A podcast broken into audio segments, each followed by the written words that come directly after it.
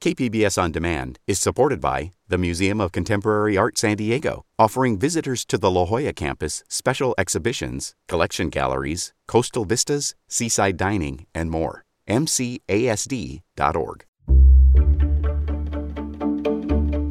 Good morning. I'm Anica Colbert. It's Tuesday, October 26th. Efforts to vaccinate the Latino population in the North County. More on that next, but first, let's do the headlines.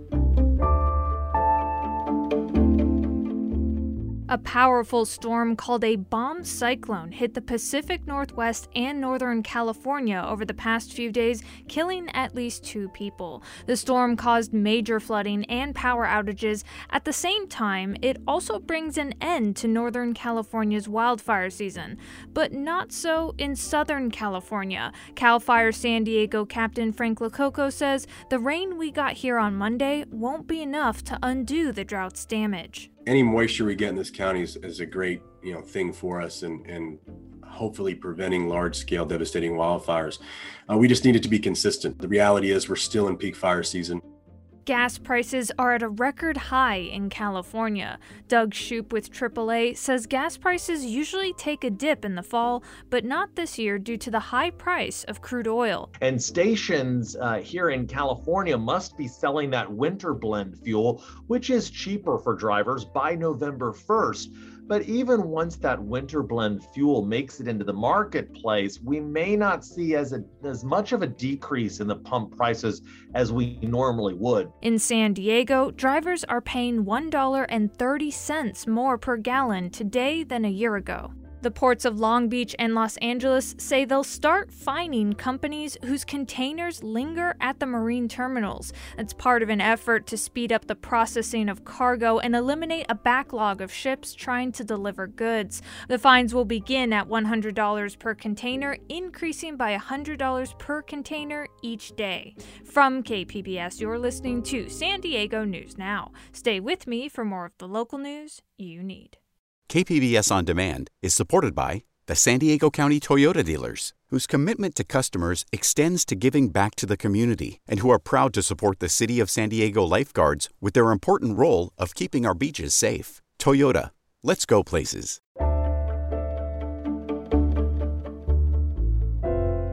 The Latino population was one of the groups hit hardest by COVID 19.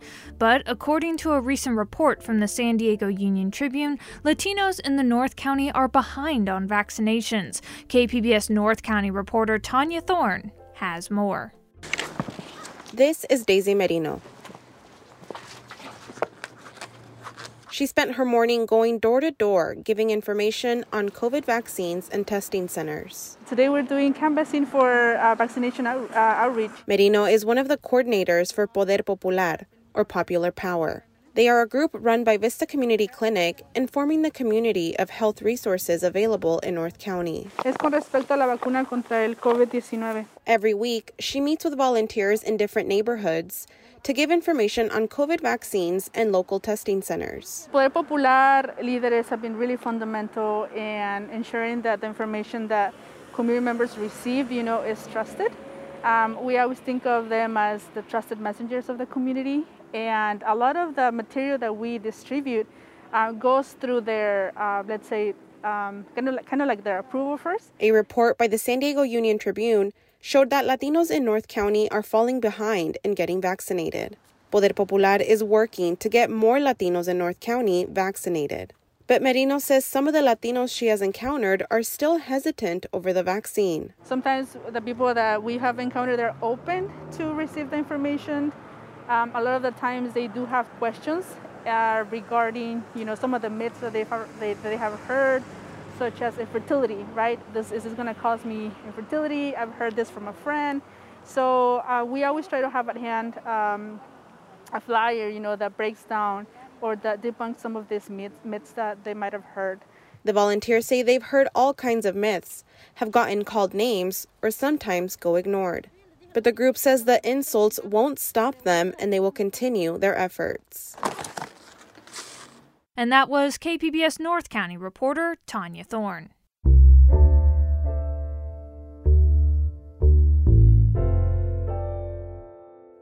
The nation's leading experts in pediatric health issued a warning recently that the mental health crisis among children has become a national emergency. As KPBS's Alexander Nguyen tells us, one child development center in North County is tackling teen mental health with a whole child approach. 18 year old Julie Maceda is doing research for his high school elective in psychology. Because I've also had some uh, mental health problems, so it kind of relates into what I want to learn. He is on the autism spectrum and has anxiety. Maceda started the Integra program at Integra Child Development Center in Encinitas about a year ago, and he says it has helped him focus and connect more with his peers in the program. Before coming here, he would often have mental breakdowns and not want to go to school.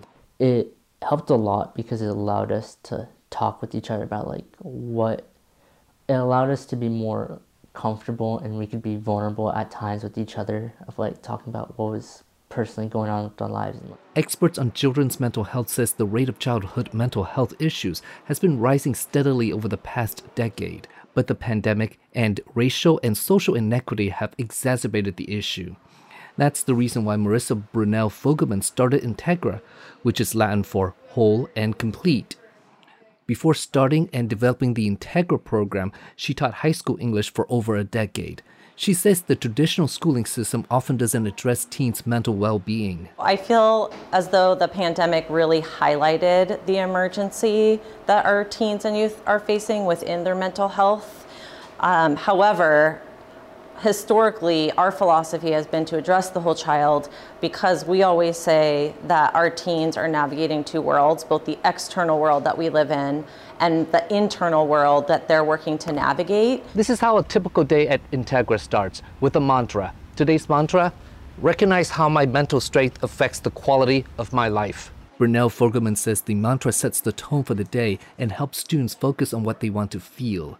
She says it helps with teens' mental well being because it helps them understand how powerful the mind is. And there's a whole tool, a bunch of tools in our toolbox and different resources we utilize to help get students grounded in mental wellness before they even start their day. And that reporting from KPBS's Alexander Nguyen. Back in January, the Centers for Medicare and Medicaid Services introduced a landmark regulation. It required all hospitals to post prices for every medical procedure they offer. But after 10 months, many hospitals in San Diego and across the country have failed to comply. iNewsSource investigative reporter Chloe Nguyen has more. If you go to a hospital for a procedure, you'll end up paying a price that was negotiated between the hospital and your health insurance provider. Historically, those prices have been kept private, but the price transparency regulation changes that. Now, hospitals are required to make those prices public. But iNewsSource reviewed an audit done by a private firm that found that the majority of hospitals in San Diego have yet to publish all of their prices. Jim Jusko, founder of Firelight Health, explains why he believes so many hospitals have been slow to comply. If you're selling the same thing at one price to one party and another price to another party. And here, I mean, a hospital is selling a hip or knee surgery to, uh, you know, to Humana at this price, but to United Healthcare at that price. Uh, you'd rather not have your two customers know what prices you're selling these items for. Jusko says that's because one of them is getting a better deal than the other. And that was iNewsSource investigative reporter Chloe Nguyen. iNewsSource is an independently funded nonprofit partner of KPBS.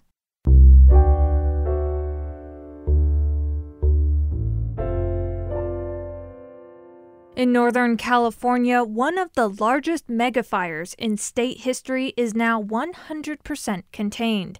NSPR's Andre Byik reports. Fire officials reported full containment of the Dixie Fire Sunday evening. The fire burned nearly 1 million acres and destroyed more than 1,300 buildings, devastating the community of Greenville on its way to becoming the second largest wildfire in state history. Michael Davis is a public information officer on the fire. He says officials have been conservative about reporting increases in containment levels, wanting to be confident the fire doesn't flare up and cause a hazard. The incident commander and, and uh, his team had determined that with the with the current rains and and the weather that's coming in that there was uh, no longer any reasonable threat of the fire escaping uh, containment. Davis says heavy fuel such as large trees can continue to burn even after being doused with water. He says people may see smoke rise from the interior of the fire zone once the area dries out in the coming week. Personnel are expected to remain in the area repairing bulldozer lines and doing other suppression repair work before winter sets in. And that was NSPR's Andre Byik. Coming up, we'll meet San Diego Unified School Board's first ever voting student representative. I get to speak as a board member, but in the end, 95% of my experiences are formed right here on my campus. That's next, just after the break.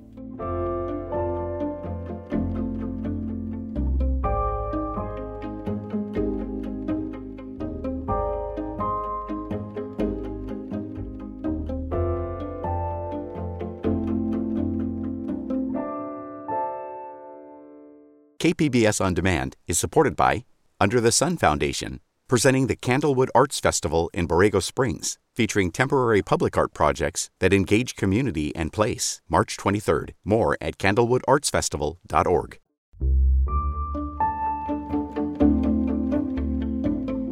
For the moment, a proposal to lower the age of San Diego Unified's COVID 19 vaccination mandate is on hold. The proposal came from one of the district's high school students who also happens to be a voting member of the school board. KPBS education reporter MG Perez introduces us to this young man who's on a mission to make sure student voices are heard. Did he actually work with his father, or was that an indirect connect? That's a great question. Zachary Patterson is a student who likes to ask lots of questions. On this day, the questions come in Miss Huzar's English literature class at University City High School. Zachary is a senior, and like many of his classmates preparing for graduation, he's stressed. I'm in AP classes. I'm a student that's working hard, but hands down, you know, it takes a toll on my mental health it does take a toll on me being able to do this. I guess I do it because I love it. He's not just talking about class assignments. Zachary has another love. Raise your right hand and repeat after me. I state your name. I, Zachary Patterson. In June, he was sworn in for a second term as the student member of the San Diego Unified School District Board of Education. Cindy Marten, the former superintendent and current U.S. Deputy Secretary of Education, did the honor online. Zachary says she's one of his mentors. I would love to be able to go to DC, maybe work uh, in the Department of Education with my old superintendent, my good friend Cindy Marten. I think that would be an incredible opportunity and experience. For now, he's committed to serve the more than 100,000 students in the San Diego district. He is the first ever student board member, a position he started campaigning for in seventh grade. With the help of others, he created a student advisory board first before being elected to the school board in 2019. I get to speak as a board member, but in the end, 95% of my experiences are formed right here on my campus in talking to students in that relationship that I have not as a board member to constituent, but as student to student, as peer to peer. What's the program they use? Is it like Raz Kids? Yeah, but we, are using Raz Kids. Uh... Is there a program for en español? Zachary is fluent in Spanish, which was helpful on a tour of the Longfellow K 8 dual language immersion program. The tour is where he collects information and concerns from students and administrators to take back to the school board. Along with campus tours, there are press conferences too. If we get vaccinated, if we stay strong, we send a message that we believe in science. A month ago, Zachary was the board member who proposed lowering the age of the COVID vaccination mandate for students as young as 12 years old, following the science and lead of the Los Angeles and Oakland school districts.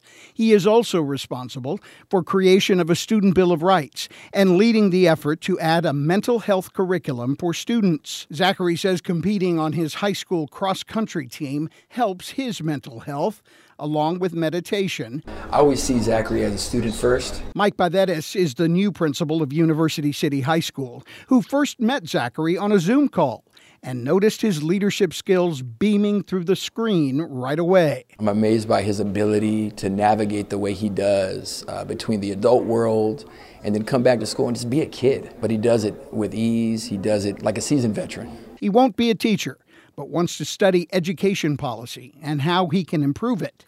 He's already made his mark, according to school board president Richard Barrera. Everyone who runs for this office in the future and serves in this office in the future is uh, going to have now is confidence um, from your example. Zachary closed his remarks after being sworn in with this statement We deserve an education system that is for the students and by the students. And I promise that I'm going to spend every day that I serve on the Board of Education and beyond fighting for just that. That is something no one questions. And that was reporting from KPBS education reporter MG Perez. And that's it for the podcast today. Be sure to catch KPBS Midday Edition at noon on KPBS Radio or check out the Midday Edition podcast. You can also watch KPBS Evening Edition at 5 o'clock on KPBS Television. And as always, you can find more San Diego news online at kpbs.org. I'm Anica Colbert. Thanks for listening and have a great day.